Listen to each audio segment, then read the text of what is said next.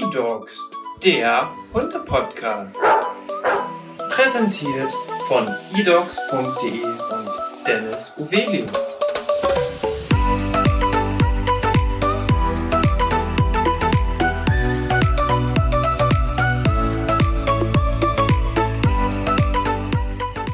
Hallo und herzlich willkommen zu einer neuen Podcast-Folge. Mein Name ist Dennis Uvelius und heute habe ich wieder einen ganz besonderen Gast bei mir, nämlich die Caroline. Und Caroline ist freie Journalistin und hat ein ganz cooles Thema mitgebracht, denn sie möchte mit ihrem Hund und ihrem Freund, wie sie mir im Vorgespräch erzählt hat, eine Europareise machen. Und das ist heute das Thema. Herzlich willkommen, Caroline.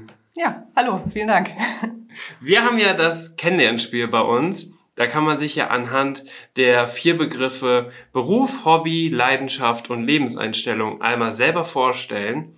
Und die habe ich dir im Vorfeld auch schon gegeben. Du hast dich ein bisschen vorbereitet und du hast mir auch schon gesagt, dass du ein bisschen aufgeregt bist, denn das ist heute dein erster Podcast. So ist es, genau. Und oft ist es bei dir ja so, dass du führst viele Interviews mit deinem Job, aber das wirst du jetzt gleich auf jeden Fall erklären. Ja, genau, weil ähm, sonst bin ich eigentlich diejenige, die Fragen stellt. Ich arbeite als freie Journalistin, habe äh, was ganz anderes studiert, nämlich Tiermanagement in den Niederlanden. Ähm, habe danach auch in dem Bereich gearbeitet, in einer Festanstellung im Zoo und ähm, bei einer Naturschutzorganisation. Ähm, dann kam aber 2010 meine erste große Reise, ein Jahr Zentral- und Südamerika. Damals war ich noch als Backpacker unterwegs. Also ich bin immer schon gerne gereist, aber da hat es mich dann so richtig gepackt. Und als ich wiederkam, konnte ich mir einen Job im Büro 9 to 5 ja. nicht mehr wirklich vorstellen. Und dann habe ich überlegt, ähm, was könnte ich machen? Und da mir vorher das, das Schreiben, das Dokumentieren, die PR-Arbeit immer viel Spaß gemacht hat, bin ich irgendwie dann so, so reingerutscht, ähm, ja, in, in die Öffentlichkeitsarbeit und arbeite eben jetzt als freie Journalistin und schreibe mm, mit dem Schwerpunkt Tiere, Natur und Reisen. Also hast du jetzt einen Job gefunden, beziehungsweise hast dich selbstständig gemacht, womit du alles miteinander kombinieren kannst. Genau, genau so ist es, ja. Und dann ist das natürlich auch gleichzeitig dein Hobby, gehe ich mal davon aus, und gleichzeitig auch deine Leidenschaft, ähm, das Reisen und vor allem auch mit deinem Hund. Mit meinem Hund, genau. Deswegen bleibt so für, für gängige Hobbys eigentlich wenig Zeit, weil ich, ähm, ja, wann immer es geht, ähm, unterwegs bin. Ja, ja, und du hast deinen Hund mitgebracht. Mhm. Es ist ein großer Hund. Ja. Und jetzt kannst du einmal kurz deinen Hund beschreiben. Ähm, wir machen auch noch ein Foto gleich. Du hast nämlich auch deinen Van mitgebracht, womit du auf Reisen gehst. Und das ist, glaube ich, nochmal ganz spannend. Das können wir dann auf unseren Social Media Kanälen einmal dann zeigen, wie es aussieht, wie du startest auf ja. deiner Reise. Ja, gerne. Ja, mein Hund, das ist der Janosch. Das ist ein ähm, drahthaariger Wischler ungarischer Jagdhund. Und ähm, den habe ich adoptiert von der Tierschutzorganisation Hand for Paws, Jagdhunde in Not. Janusz ist jetzt fünf Jahre alt geschätzt, man weiß es nicht ganz genau. Und ähm, er ist jetzt seit zwei Jahren bei mir, seit zwei Jahren mein Reisebegleiter. Ja, das Reisen mache ich schon ein paar Jährchen länger, hatte aber immer einen Hund an meiner Seite. Vorher auch schon mal einen, einen drahthaarigen Wischler, auch aus Ungarn, eine andere Tierschutzorganisation. Ja, genau. Und für Janusz ist es jetzt auch nicht die erste Reise er ist ja schon seit, seit zwei Jahren mit an Bord. Mhm. Und äh, ja, ich habe den Eindruck, dass, dass ihm das gefällt und dass er gerne dabei ist, die Abwechslung mag. Und ja, und das ist ja aber auch schon ein großer Hund. Mhm. Und gleichzeitig hast du ja jetzt geplant, mit einem Van loszufahren. Mhm. Und das ist natürlich so, der nimmt natürlich auch viel Platz ein, oder? Das stimmt, das stimmt. Also ähm, im Van wäre natürlich ein kleinerer Hund deutlich praktikabler. Ähm, aber ich muss sagen, dass mir das einfach ein gutes Gefühl gibt. Ich bin nicht immer mit meinem Freund zusammen on Tour, sondern häufig auch ähm, alleine für meine Reportagen im In- und Ausland. Und ähm, es ist einfach ein gutes Gefühl, dann so einen großen Hund ähm, an meiner Seite zu haben. Ja. Ja. Das kann ich mir gut vorstellen so als Frau auch alleine dann auf der oder in der Welt unterwegs zu sein, das ist ja auf jeden Fall mega spannend. Gleichzeitig muss man natürlich aber auch in vielen Bereichen aufpassen. Genau. Und du warst ja auch schon in vielen Ländern. Wo warst du denn überall schon unterwegs? Boah, gute Frage. Also ich glaube, ich habe schon so ziemlich ganz Europa abgegrast. Ähm, wenn ich jetzt ein paar Länder aufzählen soll, also im Norden äh, Polen, Baltikum, Skandinavien und äh, zum Süden hin den ganzen mediterranen Raum, Frankreich, Italien, Spanien, Portugal. Auch in Marokko war ich schon, was, was ganz toll war. Und ähm, ja, auch die osteuropäischen Länder habe ich bereist. Ja, aber es ist äh, trotz allem noch ähm, Luft nach oben. Also ich sage immer, man kann, äh, ich könnte jetzt noch zehnmal nach Italien fahren. Es gibt natürlich immer wieder Neues zu entdecken. Es ist äh, ja. spannend, ja. Und hast du generell auch vielleicht sogar die Idee, irgendwann mal komplett auszuwandern oder kannst du dir das eher nicht vorstellen? Ah, schwierige Frage. Nee, komplett auswandern nicht. Also meine Homebase möchte ich, glaube ich, aus verschiedenen Gründen immer ganz gerne hier behalten. Mhm. Ich kehre nach einer gewissen Zeit auch immer gerne wieder ins Osnabrücker Land äh, zurück, weil einfach, ja, mein Freundeskreis, meine Familie ähm, hier sind. Also das ist schon, da fühle ich mich schon natürlich verbunden, aber ähm, ja, aber ich bin trotzdem, ja, wann immer es geht, unterwegs und habe dann deswegen auch im letzten Oktober den Entschluss gefasst, für eine Weile mal komplett in meinen Van zu ziehen, meine Wohnung aufzugeben mhm. und ähm, was mich eben noch freier macht jetzt. Ja, und wir nehmen jetzt heute den Podcast auf, weil du bald nicht mehr in Deutschland sein wirst. Du hast nämlich Anfang Oktober geplant, eine Reise anzutreten. Die soll sechs Monate lang gehen und dein erstes Ziel ist Italien. Hm, hast du schon so einen groben Plan, in welchen Ländern du abgesehen von Italien noch möchtest oder wie so ein bisschen deine Route grob aussieht? Ja, einen groben Plan haben wir natürlich äh, vorher schon gemacht. Also das Schöne ist, mein Freund wird mich begleiten können. Der konnte sich äh, für die Zeit beurlauben lassen. Wie gesagt, zuerst nach Italien, nach Süden, je nachdem wie das Wetter mitspielt. Äh, Wenn es schnell schlecht wird, umso schneller nach Süden. Sizilien wollen wir uns anschauen und dann ähm, mit der Fähre nach Griechenland. Hm, eventuell Weihnachten auf Kreta verbringen, mal schauen, ob das hinhaut. Äh, und dann soll es über den Balkan äh, wieder zurückgehen, äh, Norden gehen. Ja, und da sind natürlich auch viele Länder, die dann da nochmal vielleicht bereist werden können. Da liegt es mit Sicherheit auch ein bisschen daran, ja, was für eine Zeitkapazität ihr überhaupt noch habt. Genau, und das wäre dann ja auch erst ungefähr nächstes Jahr im Februar, dass wir da durch die Balkanländer reisen und da müssen wir auch gucken, wie ist dann die Corona-Situation ähm, wie kommen wir da durch? Das muss man dann einfach, dann einfach sehen. Durch den Van sind wir schon irgendwie an Europa gebunden. Also man könnte natürlich auch den Van äh, verschiffen lassen und die USA äh, bereisen. Wenn man sechs Monate Zeit hat, hatten wir auch überlegt, ist aber auch ein großer Kostenpunkt. Ja. Und ähm, ja, Europa gibt einfach so viel her und gefällt uns so gut. Ist, die Länder sind so unterschiedlich, so abwechslungsreich, dass wir gesagt haben, wir überwintern im, im Süden Europas. Norden wäre dann irgendwie doch zu kalt gewesen. Mhm. Äh, nach unserem Empfinden. ich orientiere mich immer so ein bisschen daran, wo ich ähm, interessante Geschichten finden kann, weil ich versuche, von unterwegs auch zu arbeiten. Ja.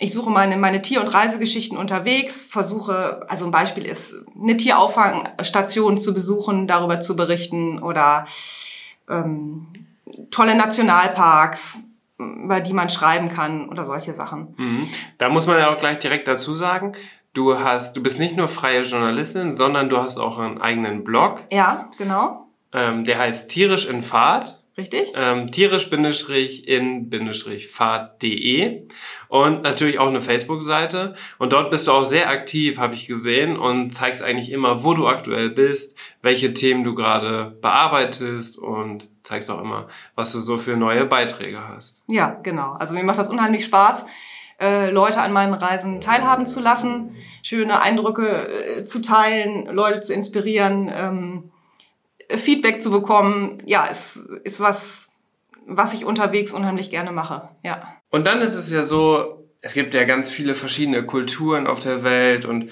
auch in Europa gibt es ja natürlich gravierende Unterschiede zwischen den Ländern, was natürlich aber auch super spannend ist. Und ich kann mir schon vorstellen, aber da kannst du natürlich auch viel zu sagen, wie die anderen Kulturen, die du dann bereist, auch so mit dem Thema Hund und so weiter umgehen, weil das natürlich auch ganz spannend.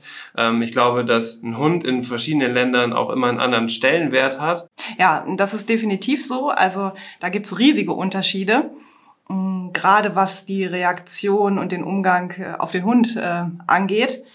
ah, da habe ich äh, also ganz unterschiedliche Sachen schon erlebt. Einfach und ähm, sehr geeignet, äh, mit dem Hund zu bereisen, empfinde ich zum Beispiel ja, unsere Nachbarländer wie Dänemark und, und die Niederlande, das ist, äh, empfinde ich als unheimlich hundefreundlich.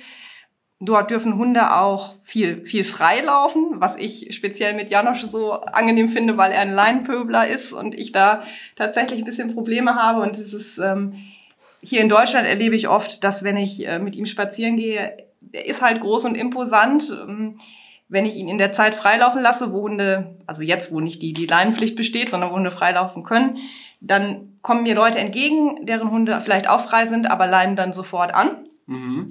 Weil sie vielleicht Angst haben, weil Janosch so groß ist und so ungestüm. äh, und das ist halt, ähm, ja, erlebe ich zum Beispiel in Holland ganz anders. Irgendwie ist das lockerer, die Hunde laufen frei, die Leute sind entspannter, ähm, die Begegnungen, die Hundebegegnungen sind entspannter. Mhm das ist, das ist da eben sehr angenehm. Auch Frankreich habe ich als äh, total hundefreundlich empfunden, auch wenn man so in Cafés und Restaurants geht, Hunde mitzunehmen, ist, ist kein Problem, auch in Geschäfte. Ähm, der Wassernapf wird gereicht, häufig wird gefragt, was ist das für ein Hund und solche Sachen. Schwieriger ist es dann schon in ähm, Ländern wie, ja, ja, zum Beispiel Marokko, äh, wo natürlich der Hund einen ganz anderen Stellenwert hat, wo die Leute Hunde natürlich auch noch ganz anders halten wenn überhaupt äh, Hunde. Äh, Hunde im Haus ist, ist eh eine Sache, die, die dort kaum vorkommt. Und ähm, ja, da haben viele Leute dann auch Angst oder reagieren mit Neugier. Also wir hatten in Marokko, damals war das noch ein anderer Hund, mit dem wir unterwegs waren, aber ähnlich groß, ähm, häufig die Situation, dass kleine Jungs Mutproben machen wollten. Ähm, wer traut sich, den Hund zu streicheln? Okay. und solche Geschichten.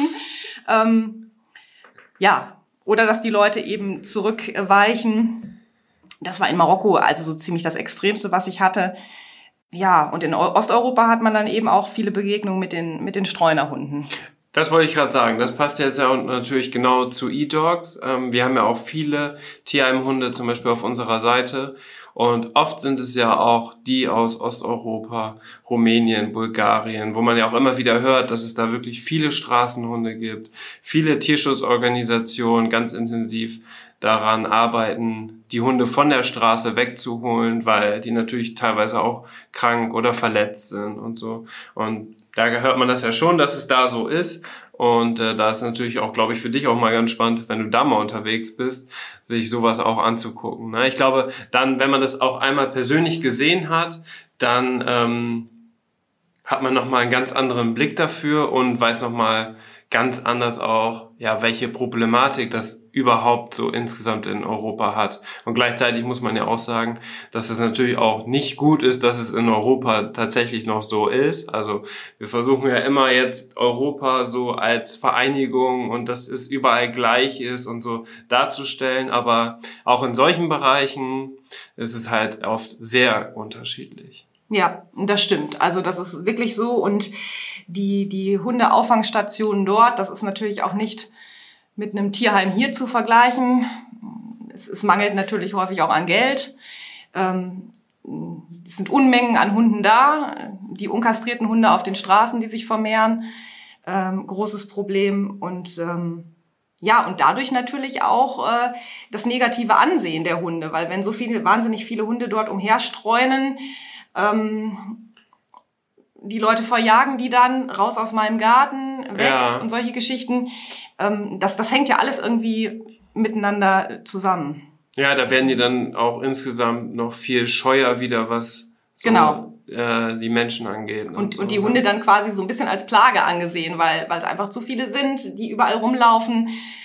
Man, man versucht sie dann aus den Touristengebieten zu verscheuchen. Da gibt's dann mhm. ja ja auch so böse Methoden mit, mit äh, Köder auslegen und solche Geschichten. Ja. Ähm, ja, das ist, also das ist nicht überall so und es gibt auch da natürlich ganz, ganz tierliebe äh, Menschen, natürlich auch, aber es ist einfach, ähm, ja, mhm. Ich habe ähm, ich hab auch eine eigene Erfahrung tatsächlich da gesammelt. Also ich bin im Gegensatz zu dir, bin ich noch nicht so oft unterwegs gewesen auf der Welt.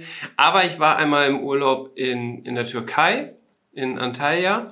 Und da war es auch so, dass da auch viele Straßenhunde unterwegs waren. Und das war wirklich das allererste Mal, dass ich das quasi miterlebt habe, dass Hunde auf der Straße rumlaufen, die keinen Besitzer haben. Und für mich war das was ganz komisches, also es war ein ganz komisches Gefühl. Teilweise sind die dann noch richtig in Rudeln unterwegs gewesen und haben die Mülleimer geplündert und da war wieder was los und da war wieder was los. Also das war schon äh, ja für mich so, der aus Norddeutschland kommt, ähm, wo es wenn irgendwo ein Hund frei läuft, dann ruft man direkt die Polizei und sagt, oh, was ist hier denn los? Wo kommt der Hund her? Wen gehört der Hund? Oder der wird auf Facebook geteilt, damit schnell der Besitzer wiedergefunden wird. Und da ist es dann so einfach ein kompletter, komplettes Kontrastprogramm. Also die Hunde sind da wirklich auf den Straßen unterwegs, wissen genau, wo die vielleicht irgendwelche Lebensmittel bekommen und äh, das ist natürlich auch echt dann schwer zu kontrollieren. Das stimmt. Aber man muss auch sagen, es geht natürlich nicht jedem Hund, der auf der Straße streunt, schlecht. Ja? Es gibt ja auch äh, Rudel, ähm, die sich da ganz gut zetteln und einfinden und äh, ihre Futterstellen haben und, und, und ja, Genau, ich glaube, solange die auch äh, gesund bleiben, dann, dann geht's auch. Mhm. Und was mir da auch aufgefallen ist, dass das halt oft auch also natürlich Mischlingshunde waren mhm. und aber oft auch große Hunde. Also man hat ganz selten irgendwelche kleinen Hunde gesehen. Ja, stimmt. Habe ich auch so wahrgenommen. Na, also stimmt. so mittelgroße Hunde waren eigentlich so die kleinsten, die man überhaupt gesehen hat. Ich ja. weiß nicht, ob das dann vielleicht damit zusammenhängt, dass vielleicht die Kleinen sich gar nicht durchsetzen können oder dass sich das vielleicht dann auch so gar nicht durchgesetzt hat, dass die unbedingt auch dann ausgesetzt werden, weil die sich auch irgendwie nicht selber wehren können, weil da ist es ja auch oft so oder da gab es auch viele Auseinandersetzungen untereinander bei den Hunden. Und das ist natürlich dann auch schon mal so interessant zu sehen, wie die sich eigentlich in der freien Natur verhalten würden. Hm. Ähm, das äh, ist ja für uns gar nicht so vorstellbar, wenn man immer seinen Hund zu Hause neben Sofa liegen hat und da das gleichzeitig sieht, eigentlich ist es vielleicht sogar dieselbe Rasse oder derselbe Mischling und der, äh, ja, lebt da 24-7 auf der Straße, ne? Ja, genau, genau. Und äh, was natürlich auch dann immer noch mal eine spezielle Situation ist, wenn man mit dem eigenen Hund äh, in solchen Ländern unterwegs ist und dann äh, auf diese Streunerhunde trifft. Das ist natürlich dann auch immer abhängig vom eigenen Hund. Wie reagiert er auf andere? Mhm. Ähm, Was würde Janosch machen? Ähm, ja, bei Janosch ist es ja so, wenn er an der Leine wäre, äh, würde er, würde er wie immer, wenn ein Hund auf der Bildfläche auftaucht, pöbeln und bellen. Ja. Ähm, und dann käme es natürlich auf das Gegenüber an. Also äh, die Situation könnte natürlich ungut werden, äh, wenn die anderen Hunde sich dann irgendwie äh, provoziert fühlen würden. Mhm. Also meistens ist es aber so, das hatten wir auf den bisherigen Reisen mit Janosch ja auch so erlebt, dass es eben in den anderen Ländern etwas lockerer zugeht, dass wir ihn häufiger freilaufen lassen können.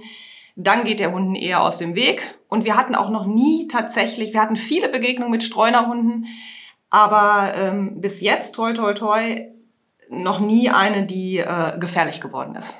Okay. Also was, das Einzige, was wir uns manchmal fragen, ist, wie wenn wir da irgendwo mit unserem Camper-Van am, am Wiesenrand stehen, äh, sitzen da schön in der Sonne, machen Picknick, Janosch um, umkreist, äh, sitzt da auf der Wiese und dann kommt tatsächlich irgendwo ein Streuner mhm. ähm, oder auch zwei oder drei, gesellen sich dann ganz gerne dazu. Das hatten wir auch häufig. Ähm, dann fragt man sich natürlich manchmal so ein bisschen, ob da irgendwie Parasiten oder Krankheiten von den Hunden übertragen werden können auf Janosch. Das ja. ist ein bisschen dann manchmal Ja, klar, Sorge. stimmt. Obwohl wir ihn natürlich vorher äh, vor unseren Reisen impfen und durchchecken lassen und all das. Aber trotzdem ist es dann manchmal so ein bisschen ein ungutes Gefühl, mhm. wenn da enger Kontakt ist zwischen, zwischen ihm und den Streunern. Ja, sehr schön. Und jetzt im Oktober soll das dann losgehen. Mhm. Und es ist ja so, dass man ja auch schon so ein paar Vorkehrungen treffen muss, bevor man losfährt. Du hast es jetzt gerade schon angesprochen mit Impfung und so weiter. Das ist ja natürlich auch in verschiedenen Ländern gibt es verschiedene Verordnungen, verschiedene Vorschriften, die man einhalten muss.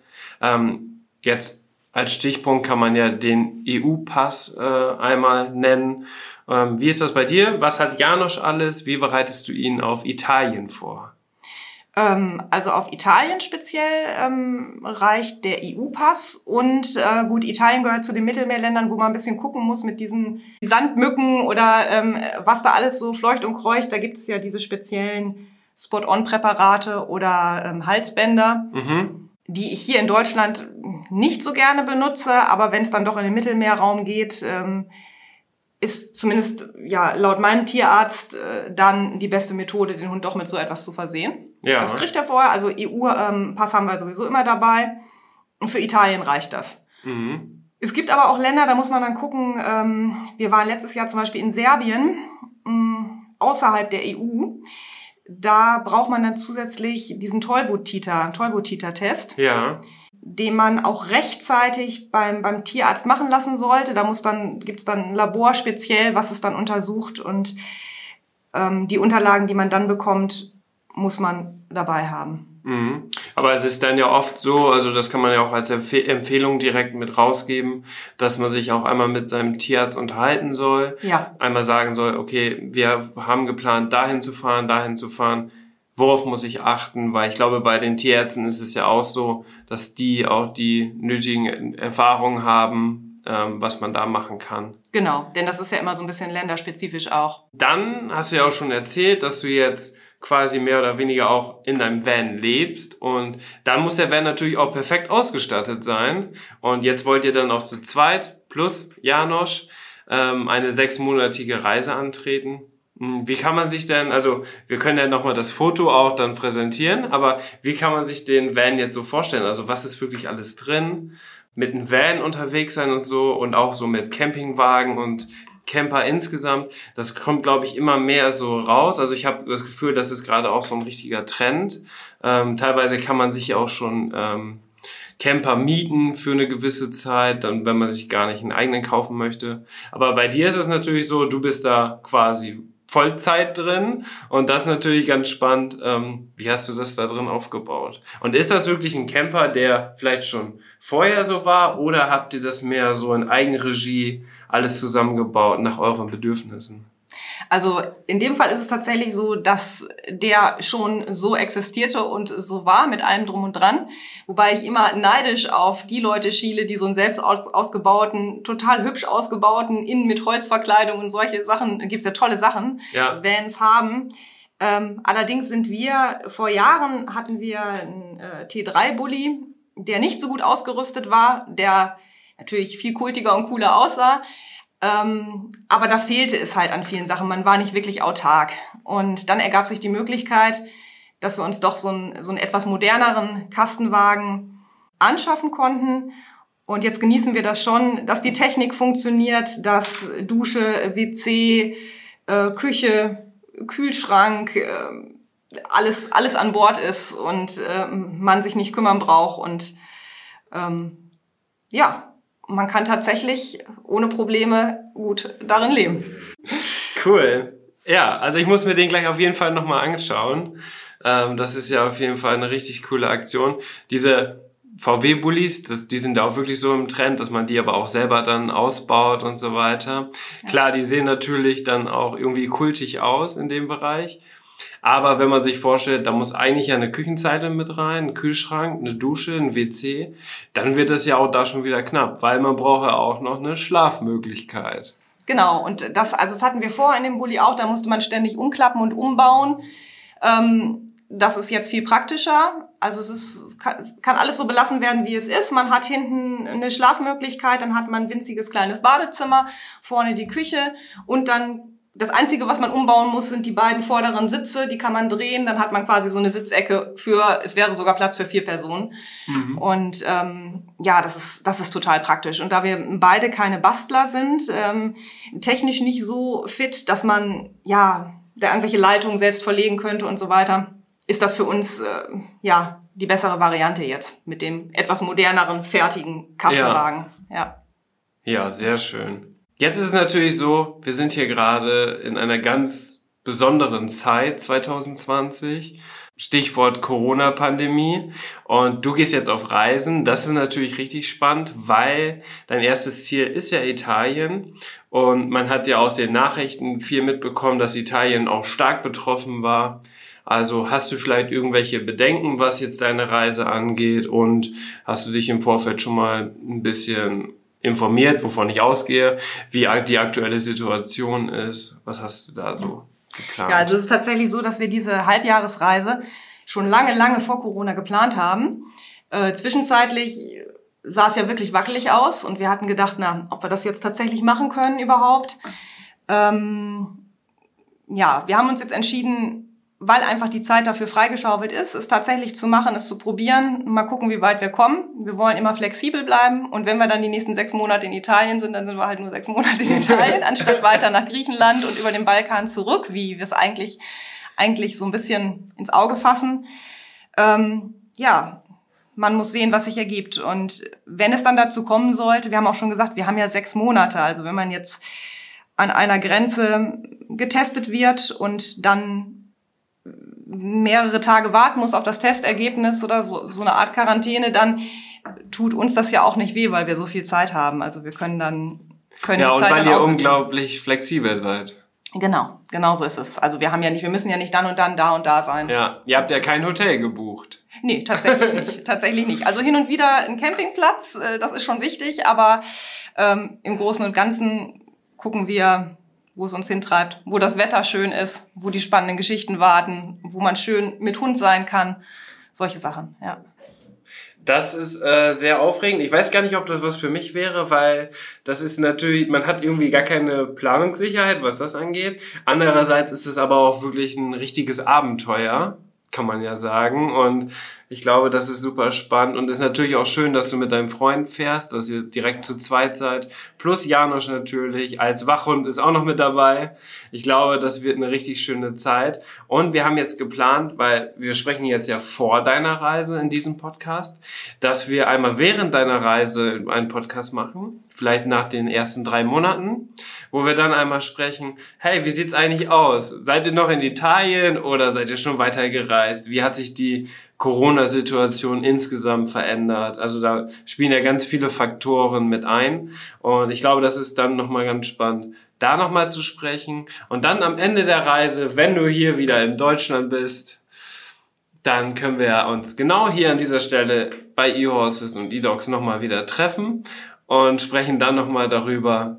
Ja, und du kannst einmal so ein bisschen deine Reise reflektieren. Ja, ich bin selbst gespannt, wie weit ich komme und was ich dann zu berichten habe. ja. Und also als abschließende Frage habe ich mir überlegt, ähm, hast du grundsätzlich so Tipps und Tricks oder wie würdest du es vielleicht anstellen? Also es gibt ja viele Hundebesitzer, die vielleicht aber dann nicht unbedingt die Möglichkeit haben, den Hund irgendwo abzugeben, aber gerne auch mal eine Reise antreten möchten oder so. Dass du so grundsätzlich mal Tipps hast, ähm, wie du da vorgehen würdest. Wenn man jetzt zum Beispiel gar keine Erfahrung hat, wie ich zum Beispiel. Also wenn man seinen Hund auf jeden Fall mitnehmen möchte Genau. und offen ist für, für jegliche äh, Offen Art ist für alles, also kann Europa sein, kann sogar noch weiter sein, aber wahrscheinlich wären die ersten Ziele dann so jetzt in Europa. Mhm. Ähm, aber wo man dann wirklich sagt, okay, mal aus Deutschland raus, aber gerne mit Hund, ähm, ja, was ich, was ich da machen würde. Ja gut, also als erstes sollte man sich natürlich überlegen, ähm, klimatisch gibt es natürlich Länder, die, äh, die sich mehr anbieten als andere. Man fährt ja mit dem Hund nicht unbedingt in, in die größte Hitze. Ähm, da muss man einfach mal gucken, wa was passt da gut. Und ähm, dann natürlich auch, wie ist mein Hund drauf? Ist er fit? Geht er gerne wandern? Oder ist er wasserverrückt? Ähm, dann fällt mir immer als erstes, äh, fallen mir immer als erstes die Masuren in Polen ein. Traumhafte Landschaft, ganz toll, kann man super mit, mit Hund machen. Ähm, ja, also die Destination hängt ja so ein bisschen davon ab, wie tickt der Hund, wie ist der Hund drauf. Generell finde ich, dass, ähm, ja, wenn man seinen Hund mitnehmen möchte, ist wirklich eine super Art äh, zu reisen, das Camping. Ob nun mit so einem, mit so einem Wohnmobil, kleinen Kastenwagen oder einem, einem Anhänger, wie auch immer. Ähm, das ist klasse, weil man hat sein Zuhause dabei, der Hund hat seinen festen Platz, man ist draußen in der Natur, man macht die Tür auf, zack, der Hund springt raus, ist, ist draußen, man muss nicht irgendwie erst durch Hotelflure wandern. Ja, Ähm, also das ist einfach, man kann sich ja solche Camper auch mieten für eine gewisse Zeit und das ist perfekt mit Hund. Es gibt unheimlich viele hundefreundliche Campingplätze. Es gibt sogar Campingplätze, wo Hunde auf dem Areal freilaufen dürfen. mhm. Da gibt's tolle Sachen. Eine andere Form ist Ferienwohnung. Das ist Ja. auch gut. Das ist dann zum Beispiel Stichpunkt Dänemark. Äh, da gibt's viele, viele Ferienhäuser, hundefreundliche Ferienhäuser. Und Dänemark hat immer so ein bisschen schlechten Ruf, äh, weil mh, wegen, wegen diesen strengen Hundegesetzen und bestimmte Rassen sind nicht zugelassen. Das ist natürlich ärgerlich, aber ähm, wir waren schon mit verschiedenen Hunden dort und haben immer gute Erfahrungen gemacht. Also Ferienhausurlaub ist auch was Tolles. Ja. Das wusste ich gar nicht, dass da so strenge äh, Maßnahmen gelten. Also wir waren auch schon mal am Fjord in Dänemark, hatten wir auch eine Ferienwohnung, aber wir haben ja nur diesen kleinen Yorkshire Terrier, den durften wir dann mitnehmen. Ähm, aber ich wusste gar nicht, dass da dann rassebedingt auch Unterschiede herrschen. Ja, es sind, glaube ich, 13 Rassen, die nicht äh, zugelassen sind. Das ist aber nicht nur in Dänemark so. Also es gibt auch andere Länder, die da diese Auflagen haben. Mhm. Jetzt am Ende würde ich sagen, ich freue mich, dass du hier im Podcast warst.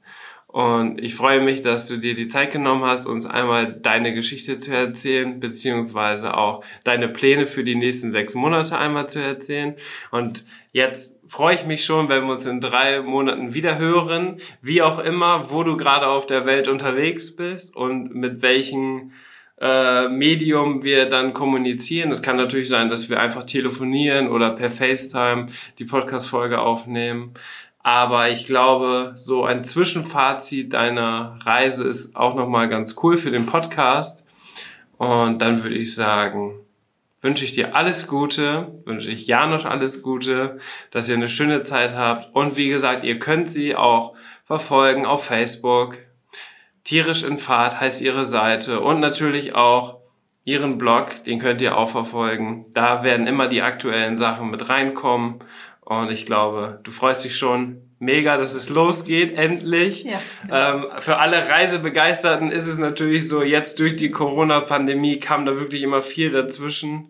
Ähm, alle haben auch so ein bisschen das Bedürfnis, vielleicht mal wieder irgendwo hinzufahren. Und deswegen finde ich das auch gerade ganz passend, dass wir jetzt in der jetzigen Zeit darüber sprechen, ähm, wie das mit deiner Reise aussieht. Und möchtest du noch am Ende der Podcast-Folge etwas sagen? Ja, vielleicht, es fällt mir jetzt gerade noch ein. Ich, ich war so wahnsinnig aufgeregt. Ich habe wahrscheinlich ganz viel vergessen. Aber man sollte vielleicht doch noch mal was zum Thema Corona und Reisen sagen.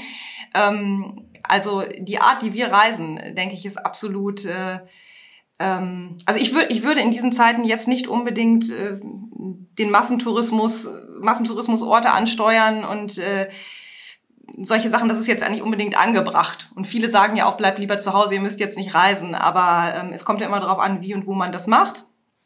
Und ähm, wenn man eher an abgelegene Orte, einsame Orte in die Natur und so weiter fährt, ist das, denke ich, absolut okay, das auch in Corona-Zeiten zu tun. Ich wollte gerade sagen, ihr seid ja auch äh, so ziemlich unter euch. Natürlich ja. lernt ihr auch immer viele Menschen kennen, aber es ist ja auch so, dass man da auch die Corona-Maßnahmen einhalten kann. Das ist ja jetzt wirklich nicht so wie, ja, ganz typisch Mallorca, Ballermann. Genau. Äh, das ist natürlich ein bisschen schwierig mit den Corona-Maßnahmen. Ähm, Bekannte von uns, die waren auch in Kroatien da an der Küste. Da haben die uns auch erzählt, also die haben sich schon als Deutsche ganz komisch gefühlt, weil da einfach überhaupt gar kein Wert drauf gelegt wird, dass Abstand gehalten wird. Da läuft fast niemand mit Maske rum. Du bist in den Einkaufsladen gegangen, hattest keine Maske auf, hast dich irgendwie so nackt gefühlt und weil sich das einfach jetzt schon so etabliert hat. Und da in, in solchen Ländern zum Beispiel nehmen die einfach das gar nicht so richtig wahr und das ist natürlich schon ein bisschen bedenklich, ne? Ja. Aber eure Art und Weise zu reisen, das ist natürlich eigentlich so die Corona-freundlichste Sache, die man überhaupt machen kann. Also ich denke auch, das kann man ganz gut machen. Äh, eignet sich jetzt. Da bin ich eben wieder ja als Befürworter des Vanreisens. Ich glaube, das kann man jetzt ganz gut, ganz gut starten. Also mal gucken, wie es wird. Und alles klar. Dann wünsche ich dir nochmal alles Gute. Ja, danke. Und wir hören uns in drei Monaten wieder. Bis dann.